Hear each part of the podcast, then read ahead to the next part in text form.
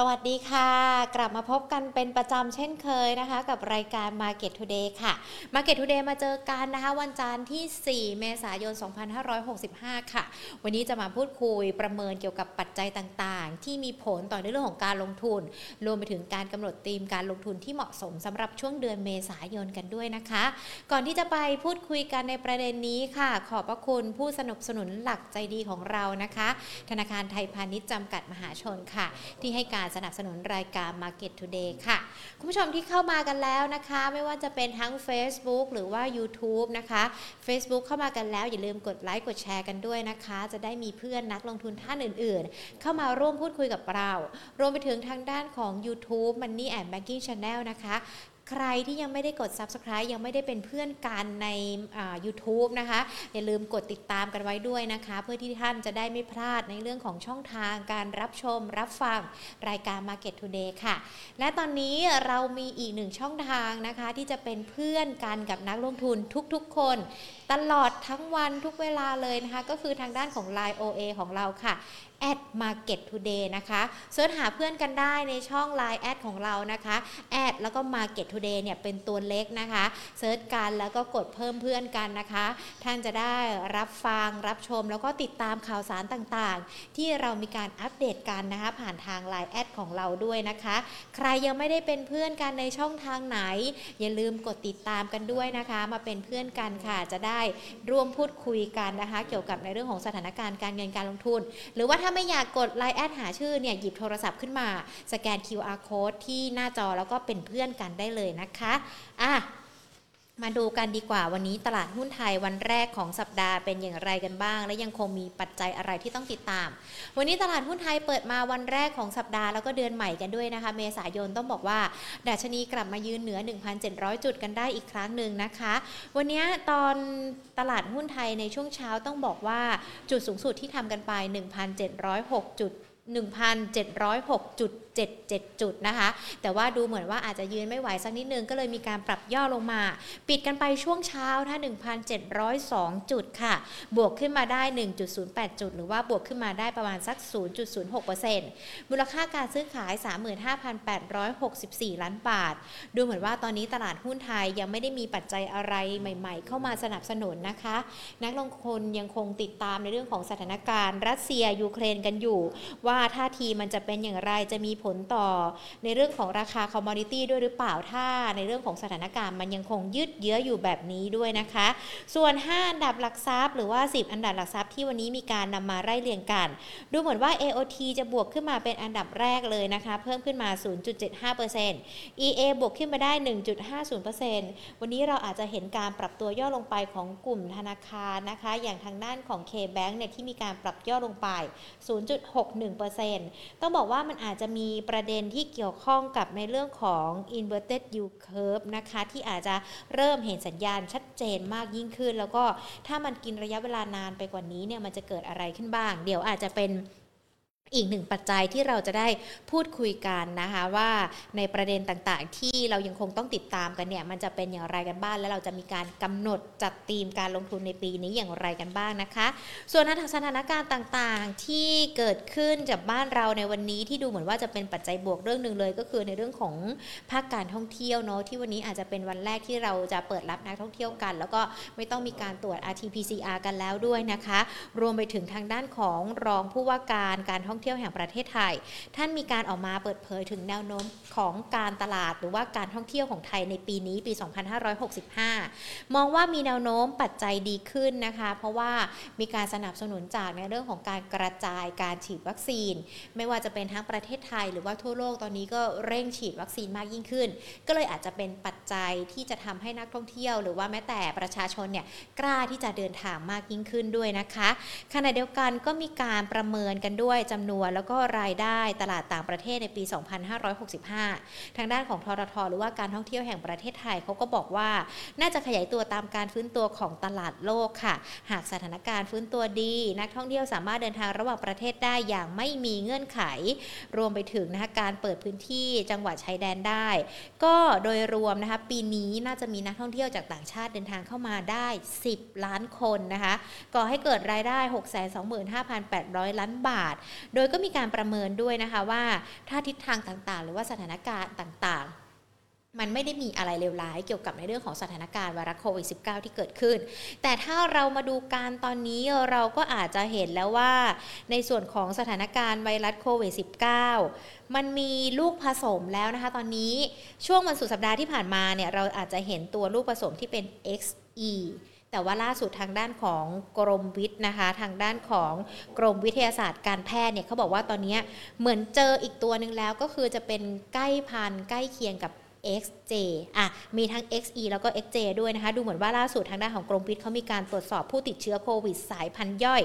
XJ 1 รายนะคะ แล้วก็ที่โรงพยาบาลรามาตรวจพบ XE อีก 1 ราย อะ แน่นอนว่าไม่ว่าประเทศจะเปิดยังไงก้าเข้าใกล้วันหยุดยังไงสถานการณ์ ในช่วงเท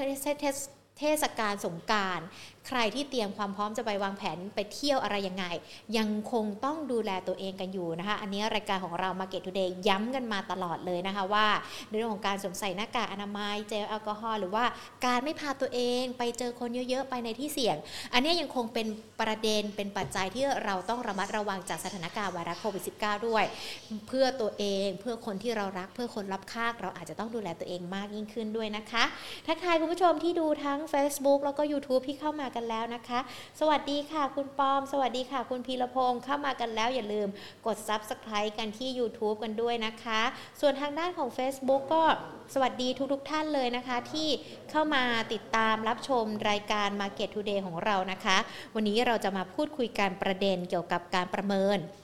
ปัจจัยบวก ปัจจัยลบต่อในเรื่องของสถานการณ์การลงทุน ก่อนที่จะมีการจัดทีมการลงทุนในช่วงเดือนเมษายนนะคะ วันนี้ค่ะเราจะพูดคุยกันกับคุณสุทธิชัยคุ้มวรชัยนะคะผู้อำนวยการอาวุโสฝ่ายวิจัยการลงทุน สายงานวิจัยบริษัทหลักทรัพย์ไทยพาณิชย์จำกัดค่ะ สวัสดีค่ะคุณสุทธิชัยค่ะ สวัสดีครับคุณหญิงครับ ค่ะ วันนี้ดูเหมือนว่าพอเราเปิดมาวันแรกของเดือนนะคะเมษายนที่มีการตลาดเออวันจะวันศุกร์โน้นหนึ่งเมษาที่เราพูดคุยกันแต่วันนี้น่าจะเป็นสัปดาห์เต็มๆเลยแหละเกี่ยวกับการลงทุน ตลาดหุ้นไทยกลับมายืนเหนือ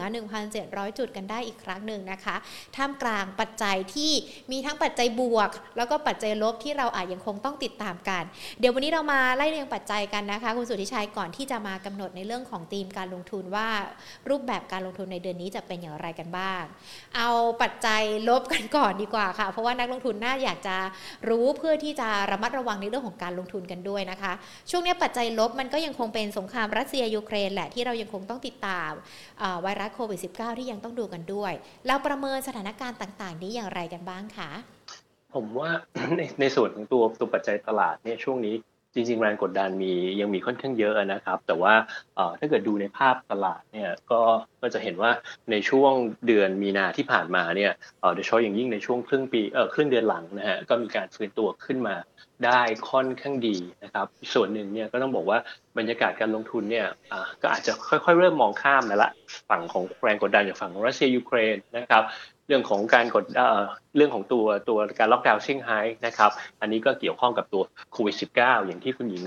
พูดไปเมื่อสักครู่นะครับ แล้วก็ภาพของตัวราคาน้ำมันเนี่ยผมว่าก็จะเป็นอีกปัจจัยหนึ่งที่ค่อนข้างผันผวนนะครับ ตอนนี้เนี่ยตลาดคือถ้าเกิดราคาน้ำมันลงเนี่ยตลาดอาจจะปรับตัวเพิ่มขึ้น เพราะว่าตลาดเนี่ยมีความกังวลเกี่ยวกับปัจจัยเรื่องของเงินเฟ้ออยู่พอสมควรนะครับ เงินเฟ้อเนี่ยเราคงไม่ได้พูดกันถึงเฉพาะในส่วนตัวเมืองไทย นะฮะมันมันเป็นผลกระทบเป็นแรงกดดันไปไปเกือบทุกที่ในโลกเลยนะครับ เงินเฟ้อปุ๊บมันก็จะไปพัวพันกับเรื่องของตัวทิศทางของอัตราดอกเบี้ยนะครับซึ่งก็อย่างที่เราเห็นกันว่าธนาคารกลางประเทศหลักๆ หลายๆประเทศเนี่ยดูรวมถึงตัวสหรัฐก็เริ่มมีการปรับตัวดอกเบี้ยนโยบายขึ้นมานะครับซึ่งตรงนี้เนี่ยก็อาจจะเป็นแรงกดดันให้กับภาพของตัวตลาดอยู่นะครับ ซึ่งก็ต้องบอกว่า ในในจุดหนึ่งก็ต้องบอกว่าในในในสัปดาห์ที่ผ่านมาเนี่ยตัวของธนาคารแห่งประเทศไทยเนี่ยก็มีการประชุมทางด้านของกรงงแล้วก็มีการประกาศเรื่องของตัวเป้าหมายของ GDP นะครับมีการปรับลดลงมานะครับแต่ว่าก็ยังอยู่ในระดับที่ดูโอเคอยู่นะครับตลาดก็อาจจะดูเบาใจไปนิดนึงนะครับเพราะฉะนั้นเนี่ยภาพก็สะท้อนกลับมาเป็นบวกในส่วนของตลาดหุ้นไทยในระดับหนึ่งในในช่วงในช่วงของ ครึ่งเดือนหลังที่ผ่านมาครับอันนั้นคือปัจจัยหนึ่งที่ที่ที่ทางเรามองครับตัวตัวปัจจัยในเรื่องของเงินเฟ้อหรือว่าแม้แต่อัตราดอกเบี้ยแน่นอนนะคะ ว่าถึงแม้ว่าทางด้านของกรงงยังคงติดตามสถานการณ์อย่างใกล้ชิดแล้วบ้านเราปรับลด GDP กันด้วย ดอกเบี้ยก็ดูเหมือนจะเป็นการส่งสัญญาณว่าอาจจะยังไม่มีการปรับขึ้น แต่ดอกเบี้ยโลกเขาก็มีการปรับขึ้นแล้วด้วยนะคะ อันนี้มันจะส่วนทางกันหรือว่ามันจะมีผลต่อในเรื่องของการลงทุนมากน้อยยังไงกันบ้างไหมคะ ผมว่าอันนี้ก็อาจจะเป็นประเด็นที่ต้องมอนิเตอร์ โดยเฉพาะอย่างยิ่งถ้าเกิดเราเดินเข้าไปสู่ในช่วงครึ่งปีหลังนะครับ เพราะว่าความต่างของดอกเบี้ยในส่วนของตัวไทยเราเองกับฝั่งของตัวตัวสหรัฐเนี่ยก็อาจจะถ่างกว้างกันมากขึ้นนะครับอย่างที่เราทราบกันนะครับว่าเฟดเนี่ยน่าจะมีการ ปรับขึ้นดอกเบี้ยนะครับในส่วนของตัวเขาเนี่ยปรับไปละในเดือนมีนานะครับในช่วงที่เหลือยังมีการประชุมอีก 6 ครั้งเนี่ยตลาดเนี่ยฟันธงแน่นอนขึ้นทุกครั้งแน่ๆนะครับแต่ว่าหลังๆเนี่ยก็เริ่มมีมีกระแสมาแล้วล่ะว่าในช่วง 2 หรือ 3 ครั้งแรกก็คือในเดือนพฤษภามิถุนาแล้วก็กรกฎาเนี่ยอาจจะขึ้นเป็น double คือจาก 25 basis point เนี่ยอาจจะขึ้นเป็น 50 ถ้าเกิดว่ามาแรงได้ขนาดนั้นเนี่ยตัวดอกเบี้ยณสิ้นสิ้นปี 2022 ของสหรัฐเนี่ยจะขึ้นไปอยู่แถวๆประมาณเกือบ3เปอร์เซ็นต์นะครับในขณะที่ไทยเราเนี่ยเราวันนี้ก็ยังชัดเจนอยู่ว่าเราคงจะยืนดอกเบี้ยนโยบายของบ้านเราอยู่ที่ที่เดิมไม่ได้มีการเปลี่ยนเปลี่ยนแปลงนะครับ แรงกดดันตรงนี้ก็ต้องบอกนิดนึงว่าภาพเนี่ยก็อาจจะต้องไปดูนะฮะว่าในส่วนตรงนี้เนี่ยจะเป็นอย่างไร แต่ว่าในในในมุมของตัวตัวแบงก์ชาติเองเนี่ยกรงงก็คงมองว่าอยากที่จะสนับสนุนภาพของการเติบโตของเศรษฐกิจ ให้มันฟื้นตัวขึ้นมาชัดเจนขึ้นมาสักนิดหนึ่งก่อนนะครับ ซึ่งจุดนี้ก็ต้องบอกว่ามันก็อาจจะเป็นอีกจุดหนึ่งนะครับที่ทำให้ระยะสั้นๆเนี่ยภาพนะครับในส่วนของตัวกระแสเงินพวกฟันฟลูต่างๆเนี่ยก็มีการไหลกลับมาที่ในส่วนของตัวบ้านเรานะครับ เพราะว่าในภาพหนึ่งก็ต้องบอกว่า ฝั่งของประเทศทางทาง develop market เนี่ยเขามีการปรับขึ้นดอกเบี้ยนะครับแล้วก็ทำนโยบายการเงินที่ตึงตัวมากขึ้น ภาพของตัวเศรษฐกิจเนี่ยเราก็เห็นแล้วล่ะว่ามันผ่านจุดสูงสุดในปีที่ผ่านมานะครับแล้วก็โดยเฉพาะยิ่งในฝั่งของยุโรปเนี่ยก็มีผลกระทบจากยูเครนกับรัสเซียเข้ามาด้วยนะครับในฝั่งของบ้านเราเนี่ยอาจจะเป็นตรงกันข้ามนะครับอาเซียนเราเนี่ยหลาย ๆ ประเทศทยอยเปิด การรับนักท่องเที่ยวนะครับ เปิดเศรษฐกิจกันมากขึ้น ประเทศไทยเราก็เป็นหนึ่งในนั้นนะครับ ในขณะที่ฝั่งของนโยบายทางด้านการเงินเนี่ยก็ยังค่อนข้างจะผ่อนคลาย ดังนั้นในภาพรวมๆเนี่ยก็อาจจะเป็นตัวหนึ่งที่อาจจะดึงเงินที่ให้ไหลกลับเข้ามา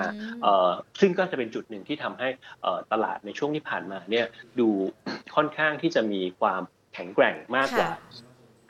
ค่ะ ก็ดูเหมือนว่าอาจจะเป็นปัจจัยที่จะเอื้อกันด้วยก็ได้ หรือว่าอาจจะเป็นปัจจัยที่ต้องระมัดระวังกันด้วยก็ได้นะคะ เห็นภาพชัดเจนในส่วนของประเด็นในเรื่องของอัตราดอกเบี้ยรวมไปถึงในเรื่องของสถานการณ์เงินเฟ้อกันไปแล้วด้วย อีกหนึ่งเรื่องที่เรายังคงต้องติดตามการทิศทางราคาพลังงานราคาน้ำมัน ช่วงที่ผ่านมาเราจะเห็นการแกว่งของราคาค่อนข้างที่จะเยอะทีเดียวนะคะคุณสุทธิชัยประเมินหลังจากนี้นะคะสงครามรัสเซียมันก็ยังคงอยู่กันด้วยนะมันไม่มีทีท่าว่าจะจบเลยหรือว่าอาจจะสถานการณ์มันจะคลายความตึงเครียด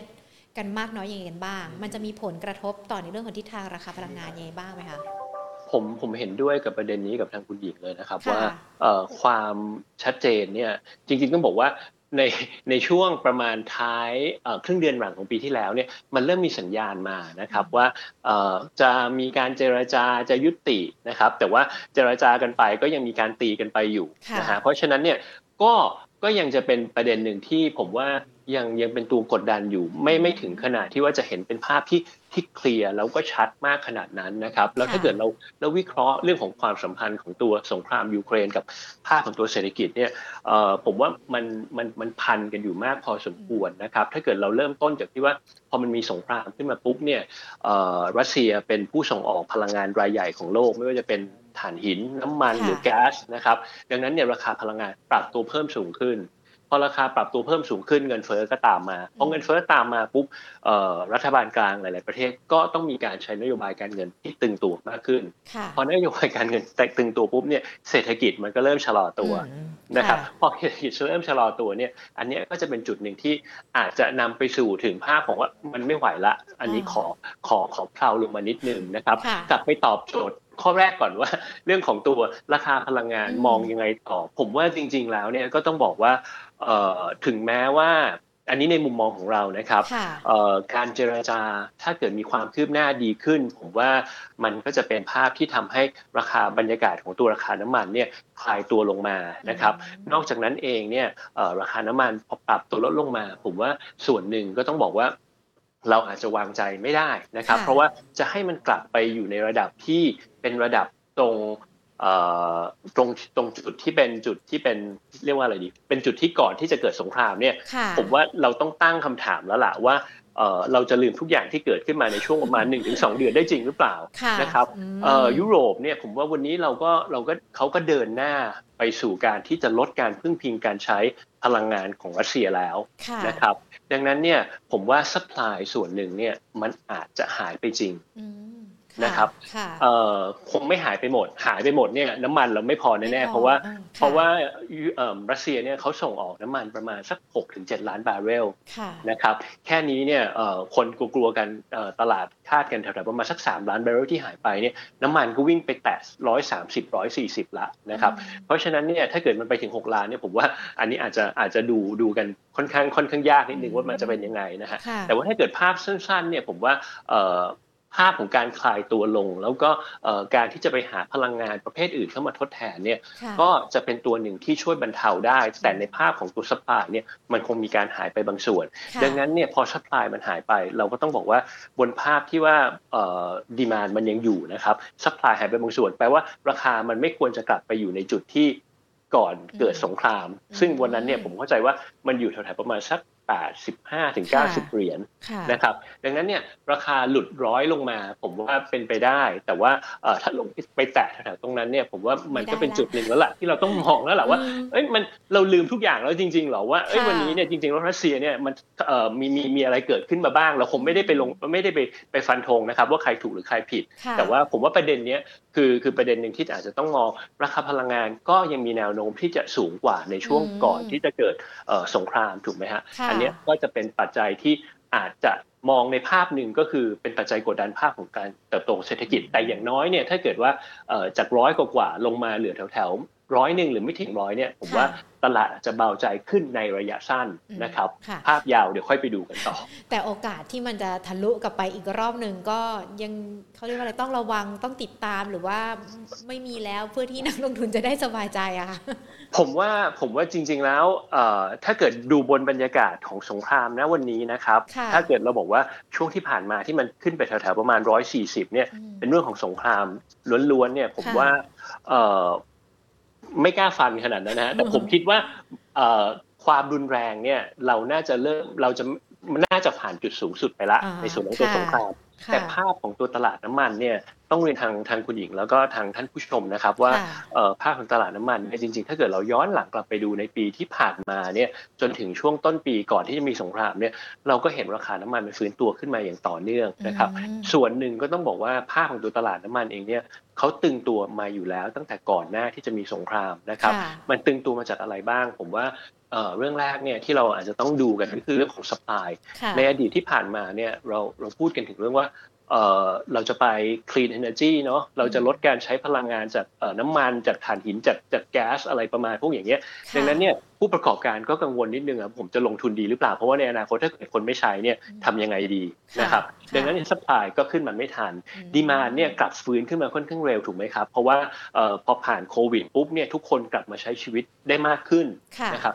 demand ก็ฟื้นตัวขึ้นมา เพราะฉะนั้นเนี่ย supply มันตามมาไม่ทันตัว demand ดังนั้นเนี่ยก็ทำให้เป็นแรงผลักดันทำให้ราคาเนี่ยปรับตัวเพิ่มขึ้นมา ซึ่งในในช่วงที่ผ่านมาเนี่ยเอ่อสองปัจจัยอะครับที่ผมอยากที่จะให้ท่านผู้ชมติดตามก็คือเรื่องของตัวเอ่อตัวเลขที่เขาพูดกันเกี่ยวเรื่องของตัวปริมาณน้ำมันสำรองอ่านะครับค่ะอ่าซึ่งอันนี้เนี่ยมันอยู่ในระดับที่ต่ำสุดในรอบ 7 ปีค่ะนะครับ แล้วก็อีกตัวหนึ่งก็คือกำลังการผลิตสำรอง ซึ่งส่วนใหญ่เนี่ยก็จะอยู่กับกลุ่มโอเปกจริง ๆ ก็คืออยู่ที่ 2 ประเทศครับ คือค่ะอยู่ที่ฝั่งของซาอุกับฝั่งของ UAE เท่านั้นเองนะครับค่ะเอ่อตรงเนี้ยมันก็ค่อนข้างต่ำมากนะครับอันเนี้ยก็เป็นปัจจัยหนึ่งที่ทำให้ตลาดตึง พอตลาดตึงปุ๊บมีสป라이หายไปสักนิดเดียวเนี่ยราคามันก็พร้อมที่จะวิ่งขึ้นไปอืมค่อนข้างแรงได้เสมอนะครับค่ะ อันเนี้ยคือฝากเอาไว้ครับ ก็อาจจะต้องพอมันเป็นปัจจัยจากต่างประเทศ เราก็อาจจะต้องรุนแล้วก็ติดตามสถานการณ์กันอย่างใกล้ชิดว่ามันไม่ควรที่จะมีอะไรที่เลวร้ายไปมากกว่านี้ด้วยนะคะ พอรามองเห็นภาพกันแล้วนะคะ ปัจจัยที่อานักลงทุนอาจจะต้องระมัดระวัง ปัจจัยที่อาจจะเป็นปัจจัยเสี่ยงต่อในเรื่องของการลงทุน มันไม่มีปัจจัยบวกเลยหรอคะคุณสุทธิชัยพอฟังแบบนี้แล้ว หลาย ๆ คนเริ่มเริ่มจะท้อแท้กับการลงทุนแล้วแต่จริง ๆ แล้ว ตลาดหุ้นบ้านเราหรือว่าแม้แต่ในเรื่องของภาวะที่อยู่ในภายในของเราเนี่ยจะเรียกได้ว่าแข็งแกร่งก็ได้นะ เพราะต่างชาติเขายังเข้ามากันอยู่ มันพอจะมีปัจจัยบวกไหมคะสำหรับการลงทุน ผมต้องเรียนตรงๆนะครับว่าในไตรมาสที่2เนี่ยถือว่าเป็นไตรมาสที่ค่อนข้างยากนิดนึงนะครับเพราะว่าเราเราพูดกันถึงเรื่องของตัวเรื่องของปัจจัยที่เป็นความเสี่ยงเนี่ยหลาย ๆ เรื่องที่บางเรื่องเราก็ฟันธงแบบตรงๆเลยไม่ได้นะครับว่าสงครามจบไหมจบเมื่อไหร่จบแบบไหนแซงชั่นจะจะยกเลิกไหม อันเนี้ยมันมันอาจจะเป็นเรื่องที่แบบเอ่อไกลเกินไปนิดนึงที่เราที่เราจะแบบคาดการณ์กันตรงๆนะครับ แต่เราอะพอที่จะเอ่อลดความเสี่ยงตรงนี้ลงมาได้บ้างนะครับเอ่อผมว่าเราเรามาดูปัจจัยนะครับ เรื่องของการเจรจาเนี่ยก็เริ่มเห็นแสงสว่างที่มากขึ้นนะครับเอ่อก็ต้องตามกันดูต่อแล้วครับว่าเอ่อภาพนี้มันจะนำไปสู่การยุติสงครามได้จริงหรือเปล่านะครับ แล้วถ้ามีการยุติจริง สิ่งที่จะต้องตามและเป็นปัจจัยที่สำคัญมากกว่านั้นต่อภาพของตัวเศรษฐกิจเนี่ยผมว่าส่วนหนึ่งก็คือตัวภาพของตัวการคว่ำบาตรนะครับว่าคว่ำบาตรเนี่ยมันคว่ำไปกันเมื่อประมาณเดือนเดือนมีนา จะยกจะยกเลิกเลยหรือเปล่า ซึ่ง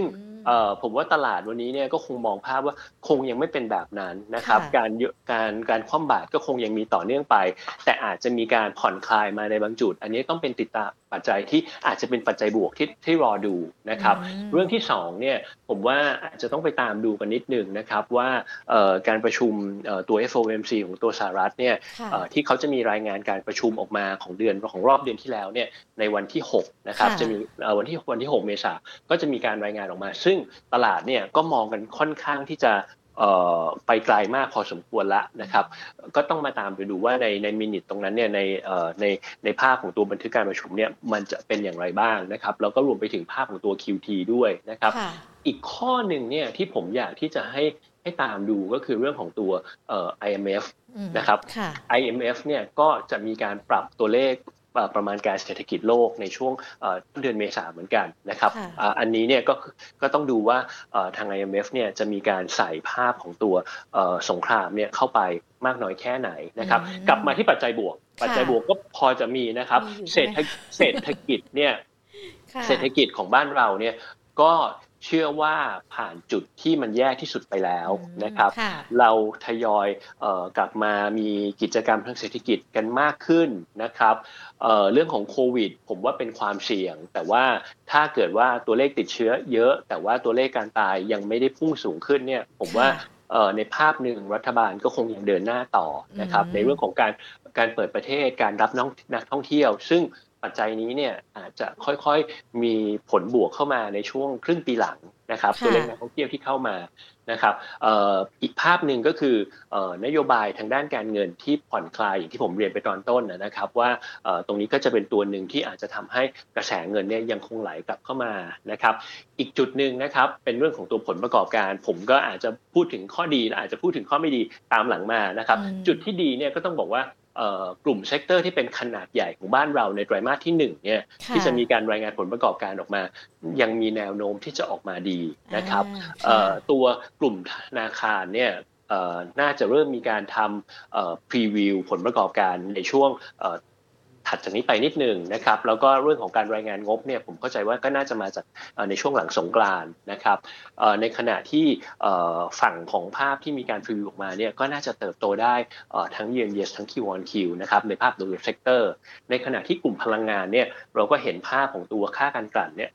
ตัวราคาน้ำมันปรับตัวเพิ่มขึ้นมาค่อนข้างเยอะมากนะครับค่าการกลั่นเนี่ยก็ปรับตัวเพิ่มขึ้นมานะครับ เพราะฉะนั้นเนี่ยในภาพของตัวกลุ่มพลังงาน ผมว่าภาพหนึ่งก็ต้องบอกว่าผลประกอบการก็น่าจะเติบโตได้ค่อนข้างดี เช่นเดียวกับกลุ่มใหญ่กลุ่มหนึ่งก็คือกลุ่มค้าปลีกนะครับปีที่แล้วเนี่ยช่วงปลายปีเรายังมีเรื่องของล็อกดาวน์อยู่ การผ่อนผ่อนคลายเนี่ยมันเริ่มมากขึ้น เพราะฉะนั้นเนี่ยสามกลุ่มหลัก มีผลประกอบการที่มีแนวโน้มที่จะออกมาดูโอเค เพราะฉะนั้นเนี่ยอันนี้จะเป็นปัจจัยบวกที่เราอาจจะรอคอยกันนิดหนึ่งนะครับจุดหนึ่งที่ต้องบอกว่ามันมีปัจจัยบวกในเรื่องของผลประกอบการ แต่มันก็มีปัจจัยลบนะในเรื่องของผลประกอบการ เพราะว่าผลประกอบการเนี่ย ต้องเรียนว่าในส่วนของตัวต้นทุนเรื่องของอราคาพลังงานที่ปรับเพิ่มขึ้นมาเนี่ยมันมันยังอาจจะเป็นตัวที่หลอกหลอนเราอยู่นะครับ ก็ต้องมาดูว่าหลังจากที่รายงานงบออกมาแล้วเนี่ยในฝั่งของตัวผู้บริหารเนี่ยจะมีการสื่อความออกมาอะไรเป็นเป็นในรูปแบบไหนบ้างนะครับ กับต้นทุนที่ปรับเพิ่มขึ้น ต้นทุนเนี่ยเราไม่ได้พูดถึงแค่พลังงานที่เพิ่มนะครับเเรื่องของตัวต้นทุนทางด้านอาหารเองก็ปรับเพิ่มขึ้นนะครับพ วกสินค้าเกษตร พวกโลหะอุตสาหกรรมทุกอย่างขึ้นหมดเลยนะครับ อันนี้เป็นจุดหนึ่งที่เราจะต้องดูว่าหลังจากรายงานผลประกอบการแล้วเนี่ยจะมีการให้มุมมองในช่วงที่เหลือของปีเนี่ยตรงนี้เป็นอย่างไรบ้างนะครับพอดูปัจจัยเสี่ยงที่เราฟังมาเนี่ยประมาณสัก 3-4 ข้อ กับปัจจัยบวกที่เราพูดคุยกันเห็นได้ชัดเลยอาจจะมาสักข้อ 2 ข้อ แถมยังต้องระมัดระวังปัจจัยลบที่อาจจะเกิดกับปัจจัยบวกด้วย ยังไหวอยู่ใช่ไหมคะสำหรับการลงทุนของนักลงทุนในช่วงนี้อะคะ่ะ ผมว่าก็ต้องเพิ่มความระมัดระวังนิดนึงนะครับ ตลาดก็แรลลี่ขึ้นมาค่อนข้างค่อนข้างค่อนข้างเร็วนะครับเเราเห็นพันเจ็ดร้อยแล้วนะครับ ซึ่งจุดนี้เนี่ยเป็นจุดที่ต้องบอกว่าก่อนสงครามเนี่ยอันนี้เราเราเราเราเราจบสงครามไปเรียบร้อยแล้วในส่วนของตัวตลาดนะครับ เพราะฉะนั้นเนี่ยก็ต้องมาดูกันนิดนึงนะครับว่าในภาพเนี่ยคือ หลังจากนี้เนี่ยจะเป็นอย่างไรบ้างนะครับ ผมว่าตัวที่จะเป็นตัวผลักดันได้ดีมาก ๆที่สุดเลยนะครับ ก็คือนโยบายการเปิดประเทศนะครับ ว่าตรงนี้เนี่ยเราก็ต้องชัดเจนนะครับว่าในภาคของภาคของรัฐเองเนี่ยเขาก็ให้ความสำคัญกับผลกระทบทางธุรกิจพอสมควรนะครับอัตราการเสียชีวิตที่ลดลงก็นำไปสู่แล้วก็เรื่องของการที่จะผลักให้กลายเป็นโควิดเนี่ยกลายเป็นโรคประจำถิ่นนะครับ อันนี้ก็จะเป็นผลบวกเข้ามาในช่วงครึ่งปีหลังนะครับ ก็ต้องไปดูกันนิดนึงนะครับ ว่าจีเนี่ยเขาจะเริ่มรีแลกซ์เมื่อไหร่นะครับจีรีแลกซ์เราเปิดเขามาอันนี้ก็น่าจะเป็นตัวที่ช่วยเราได้ในช่วงครึ่งปีหลังนะครับ แล้วก็ในภาพหนึ่งก็ต้องบอกว่าในส่วนของตัวภาพสั้นๆเนี่ยผมว่าเราคงมองตลาดนะครับในกรอบเนี่ยในเดือนในเดือนเมษาเราอาจจะไม่ได้มอง อัพไซด์มากนักนะครับอยู่แถวๆประมาณสักพันเจ็ดร้อยสิบถึงพันเจ็ดร้อยสิบแปดนะครับซึ่งอันนี้เป็นจุดสูงเดิมนะครับกรอบล่างเนี่ยอาจจะอาจจะไปมองกันแถวๆประมาณสักพันหกร้อยแปดสิบห้าถึงพันเจ็ดเอ่อพันหกร้อยเจ็ดสิบห้าถ้าเกิดหลุดเนี่ย เราไปรอดูกันแถวๆประมาณพันหกร้อยห้าสิบนะครับ ค่ะอะก็ยังคงมีโอกาสที่จะปรับขึ้นได้ หรือว่าแม้แต่อาจจะมีการปรับตัวย่อลงมาได้นะคะ นอกเหนือจากการระมัดระวังการลงทุนในช่วงนี้แล้วนะคะ คุณสุริชัยมองว่าในช่วงนี้เองเนี่ยธีมการลงทุนของเรานักลงทุนอาจจะต้องมีการจัดสรรปรับพอร์ตหรือว่าแม้แต่กำหนดรูปแบบการลงทุนของตัวเองยังไงกันบ้างคะ ในส่วนของตัวภาพหนึ่งที่ผมอาจจะไม่ได้พูดถึงแต่จริง ๆ ตลาดเริ่มมีการพูดถึงไปพอสมควรนะครับ เรื่องของเรื่องของเกี่ยวกับคำว่า stagflation stagflation ก็คือภาพของเศรษฐกิจเนี่ยที่เติบโตลดลงนะครับ แต่ว่าเงินเฟ้ออยู่ในระดับสูงเนี่ยผมว่าเป็นเป็นภาพที่เสมือนกับว่าเศรษฐกิจโลกในช่วงไตรมาสที่2เนี่ยเราอยู่ในเราอยู่ในภาวะที่เป็นเสมือนกับเป็น stagflation นะครับ ดังนั้นเนี่ยมันก็จะมี playbook ที่ ที่ดูหาหาปัจจัยหรือว่าหา sector ที่จะสามารถลงทุนได้นะครับ ซึ่งธีมก็คือเป็นธีมเรื่องของการหุ้นที่จะมีแนวโน้มที่จะชนะตลาดในช่วงที่เป็น stagflation นะครับ เรื่องหนึ่งก็คือต้องบอกว่าในส่วนของตัวคนที่ชนะในส่วนของตัวที่เป็นเป็น stagflation เนี่ยผมว่าหนึ่งคือ energy นะครับ energy เนี่ยก็จะได้ผลบวกนะครับเป็นตัวช่วย ป้องกันความเสี่ยงเกี่ยวกับเรื่องของตัวเงินเฟ้อรวมถึงภาพของตัวความขัดแย้งทางการเมืองด้วยนะครับ อันนี้ก็จะเป็นจะเป็นจะเป็นจะเป็น sector ที่1นะครับส่วน sector ที่2 3เนี่ยผมว่ามันมาคล้ายๆกันนะครับก็คือจะเป็นพวกhealthcare นะครับที่เป็น sector ที่เป็น defensive นิดนึงนะครับ รวมถึงกลุ่มที่เป็นค้าปลีกหรือว่าเครื่องดื่มแล้วก็อาหารพวกนี้เนี่ยก็จะเป็นกลุ่มที่สามารถจะมีเขาเรียกว่ามี pricing power สูงนะครับ อย่างที่เรียนคุณหญิงไปไปตอนต้นว่าต้นทุนเพิ่มนะ ดังนั้นเนี่ยถ้าเกิดว่าเราไม่สามารถจะปรับเพิ่มตัวราคาขายได้เนี่ย margin ก็จะแย่ลงถูกไหมฮะแต่ว่าบริษัทประเภทพวกในในกลุ่มพวกนี้เนี่ยเขามีโอกาสที่จะปรับตัวราคาขาย พิ่มขึ้นไปได้นะครับเพื่อที่จะคีปให้มาจินเนี่ยยังสามารถที่จะรักษาอยู่ในระดับที่ระดับเดิมต่อไปได้ เพราะฉะนั้นเนี่ยภาพตรงนี้ก็ต้องเรียนว่าสองกลุ่มนี้เนี่ยก็จะเป็นกลุ่มที่สามารถที่จะเอามาใช้ได้ในช่วงนี้เช่นเดียวกันนะครับธีมที่2เนี่ยผมว่าก็ไปธีมของ reopening ตรงๆเลยครับ reopening ก็อาเซียนเราเปิดนะครับไทยแล้วก็เปิดต้องบอกว่าทีมนี้เราพูดกันมา สักพักแล้วเนาะแต่ว่าจริง ๆ ก็ต้องบอกว่าเป็นทีมเดิม แต่ว่าก็ยังเป็นทีมที่ยังสามารถน่าจะสร้างผลตอบแทนได้ต่อนะครับบ้านเราเนี่ยเราเน้นภาคการบริการการท่องเที่ยวมากอยู่พอสมควรนะครับ วันนี้เนี่ยเรากำลังเดินไปสู่ระยะสุดท้ายแล้วล่ะของการที่จะกลายเป็นโรคประจำถิ่นนะครับดังนั้นเนี่ยนโยบายต่างๆ ก็จะผ่อนคลายมากขึ้นนะครับ แต่เราก็พยายามที่จะเลือกนะครับในส่วนของตัวหุ้นที่ เกี่ยวข้องกับธีมนี้นะครับก็ธีมเรื่องของการกลับมาเปิดเมือง แต่ยังเป็นหุ้นที่ยังแลกกาดอยู่ ถ้าเกิดเทียบไปถึงตอนที่ก่อนเกิดโควิด -19 เนี่ยจะมีหุ้นอยู่ประมาณสัก 2-3 ตัวที่ยังยังไม่ยังไม่ได้กลับไปที่ราคาเดิมนะครับ ตัวนั้นก็คือ AOT นะครับซึ่งก็ได้ประโยชน์ตรงๆนะครับ AWC กับเอราวันซึ่งอยู่ในกลุ่มที่เป็นที่เป็นทางด้านโรงแรมนะครับทีมที่ ธีมที่3เนี่ยเมื่อสักครู่ผมแตะเรื่องของตัว pricing power ไปนะครับเราอยากที่จะได้คนที่มีอำนาจในการต่อรองราคาสูงนะครับในการกำหนดราคาสูงเนี่ยเรามองประมาณสัก3 4 ตัวนะครับตัวหนึ่งเนี่ยก็คืออยู่ในกลุ่มของกลุ่มของ ICT นะครับเป็นตัว advance นะครับตัวที่อยู่ในกลุ่ม commerce เนี่ยก็จะเป็นตัว CPO BJC แล้วก็จะมีกลุ่มที่เป็นเครื่องดื่ม ก็คือตัว OSP นะครับแล้วก็จะมี BDMs อีกตัวหนึ่งที่อยู่ในกลุ่มของ Healthcare ซึ่งทั้งหมดตรงนี้ก็จะคล้ายสอดคล้องกับภาพของตีมการลงทุนในช่วง stagflation ของเราที่ที่เรียนไปเมื่อสักครู่ครับ ค่ะ แล้วพอเราได้ตีมการลงทุนกันมาแล้ว ท่ามกลางสถานการณ์ stagflation ที่เรากำลังติดตามกันอยู่ด้วย การเพิ่มน้ำหนักหรือว่าการถอยออกมาเพื่อรอดูสถานการณ์ อันนี้มันถือว่าเป็นจังหวะด้วยหรือเปล่าคะคุณสุทธิชัยคะ ผมว่าตอนในช่วงที่ตลาดปรับตัวเพิ่มขึ้นมาช่วงนี้แล้วเรามองว่าเอ่ออัพไซด์ของตลาดเนี่ยเอ่อวิ่งขึ้นมาค่อนข้างเร็วเนาะดังนั้นเนี่ยเอ่ออาจจะมีการปรับ position บางส่วนนะครับหุ้นอะไรที่ไม่ใช่ หุ้นอะไรที่ไม่ใช่อยู่ในธีมที่เราเรียนไปเมื่อสักครู่นะครับ ก็อาจจะมีการปรับเขาเรียกว่า take profit ออกไปนะครับ แล้วก็รอถือเงินสดเอาไว้นะครับ รอให้ตลาดย่อตัวลงมา เพื่อให้เราดูมีอัพไซด์มากขึ้นนะครับ แล้วเข้าไปลงทุน ซึ่งการลงทุนเนี่ยเราก็ยังเน้นอยู่ในธีมสามธีมแรกที่เรียนไปเมื่อสักครู่นะครับ ผมเพิ่มให้อีกธีมหนึ่งนะครับ ก็คือภาพของตัวงบไตรมาสหนึ่งของกลุ่มธนาคารเนี่ยทาง ทาง SCBS เราก็ได้เริ่มมีการทำประมาณการออกมาแล้วนะครับแล้วก็เห็นภาพที่ดูดีขึ้นนะครับ ซึ่งหุ้นที่เป็นท็อปพิกในกลุ่มธนาคารของเราเนี่ยเรามองตัว BBL กับตัว KBank นะครับค่ะอ่าพอเราได้ตีมได้ทราบกันแล้วนะคะ เกี่ยวกับในเรื่องของทิศทางการลงทุนที่ในช่วงจังหวะนี้อาจจะต้องดูกำหนดตีมต่างๆ กันด้วยนะคะ อย่างที่เราพูดคุยกันไปในรายการคุณสุทธิชัยทิ้งท้ายให้กับนักลงทุนกันดีกว่าค่ะ ถึงแม้ว่า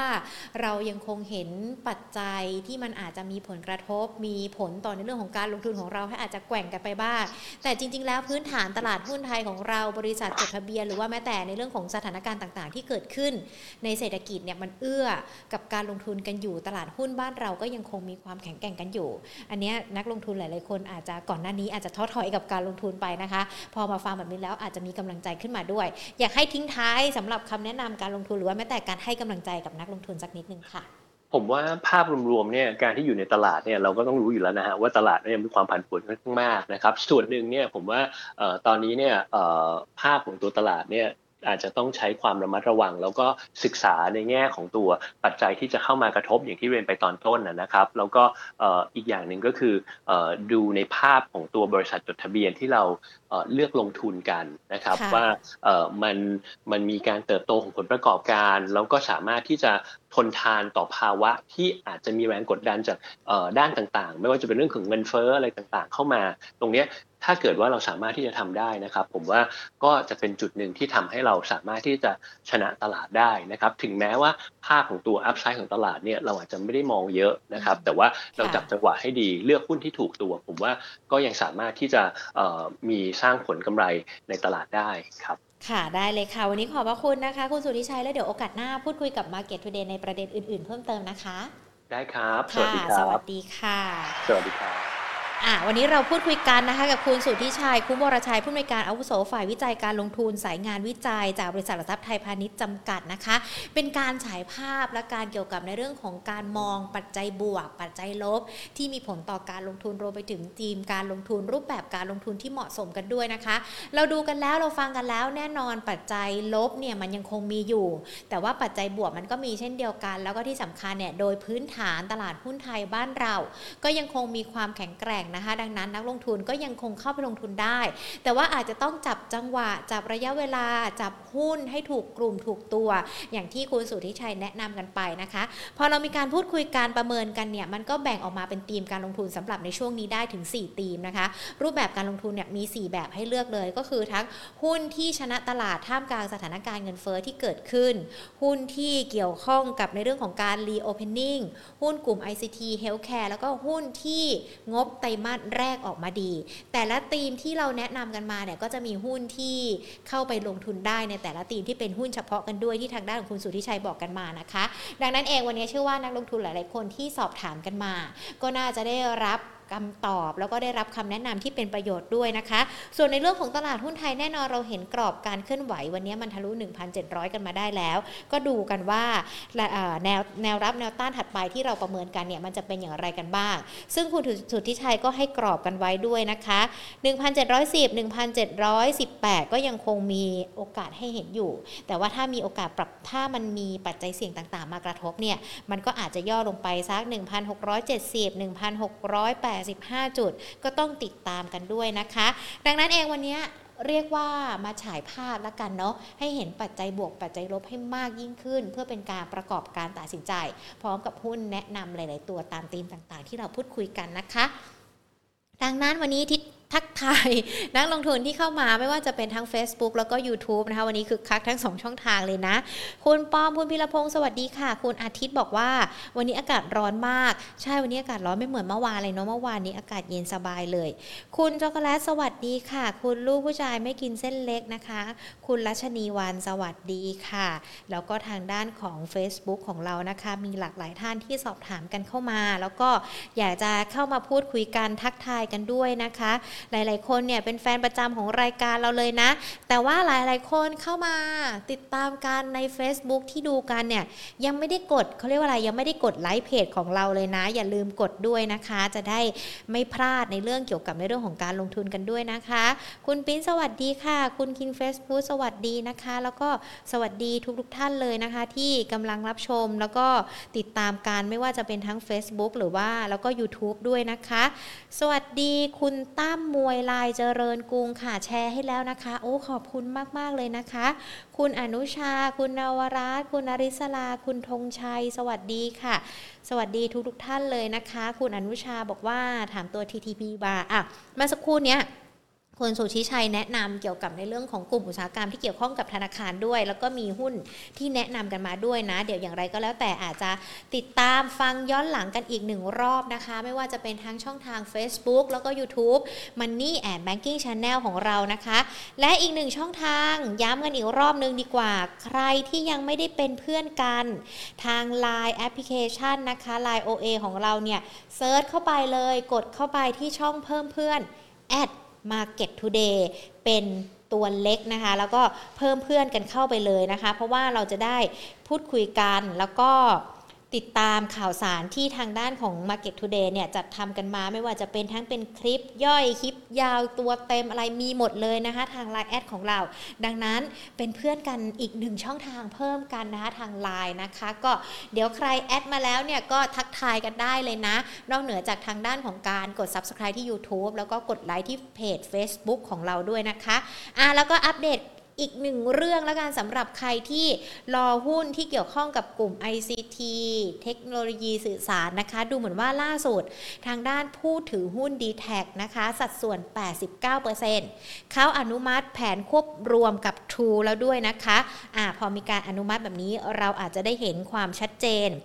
ความคืบหน้าเกี่ยวกับในหุ้นกลุ่มนี้ อุตสาหกรรมนี้ แล้วก็ในเรื่องของภาพรวมต่างๆ เกี่ยวกับการลงทุนกันด้วยนะคะ Market Today ของเรามาพบเจอกันเป็นประจำแบบนี้แหละค่ะ ทุกๆบ่าย2นะคะ ดังนั้นถ้าทุกๆท่านไม่อยากจะพลาดการลงทุนก็กดไลค์กดแชร์ กด Subscribe กันไว้ด้วยนะคะ ติดตามรับชมรับฟังการเป็นเพื่อนการเกี่ยวกับในเรื่องของการลงทุนค่ะ ส่วนในวันพรุ่งนี้นะคะ ใครที่มีหุ้นในพอร์ตที่เป็นหุ้นที่เกี่ยวข้องกับพลังงาน โรงไฟฟ้าน้ำำมัน พรุ่งนี้จะมาเจาะลึกใน 3 กลุ่มนี้กันด้วยนะคะ ห้ามพลาดเลยนะคะสำหรับ Market Today ค่ะ วันนี้ลากันไปก่อนนะคะ สวัสดีค่ะ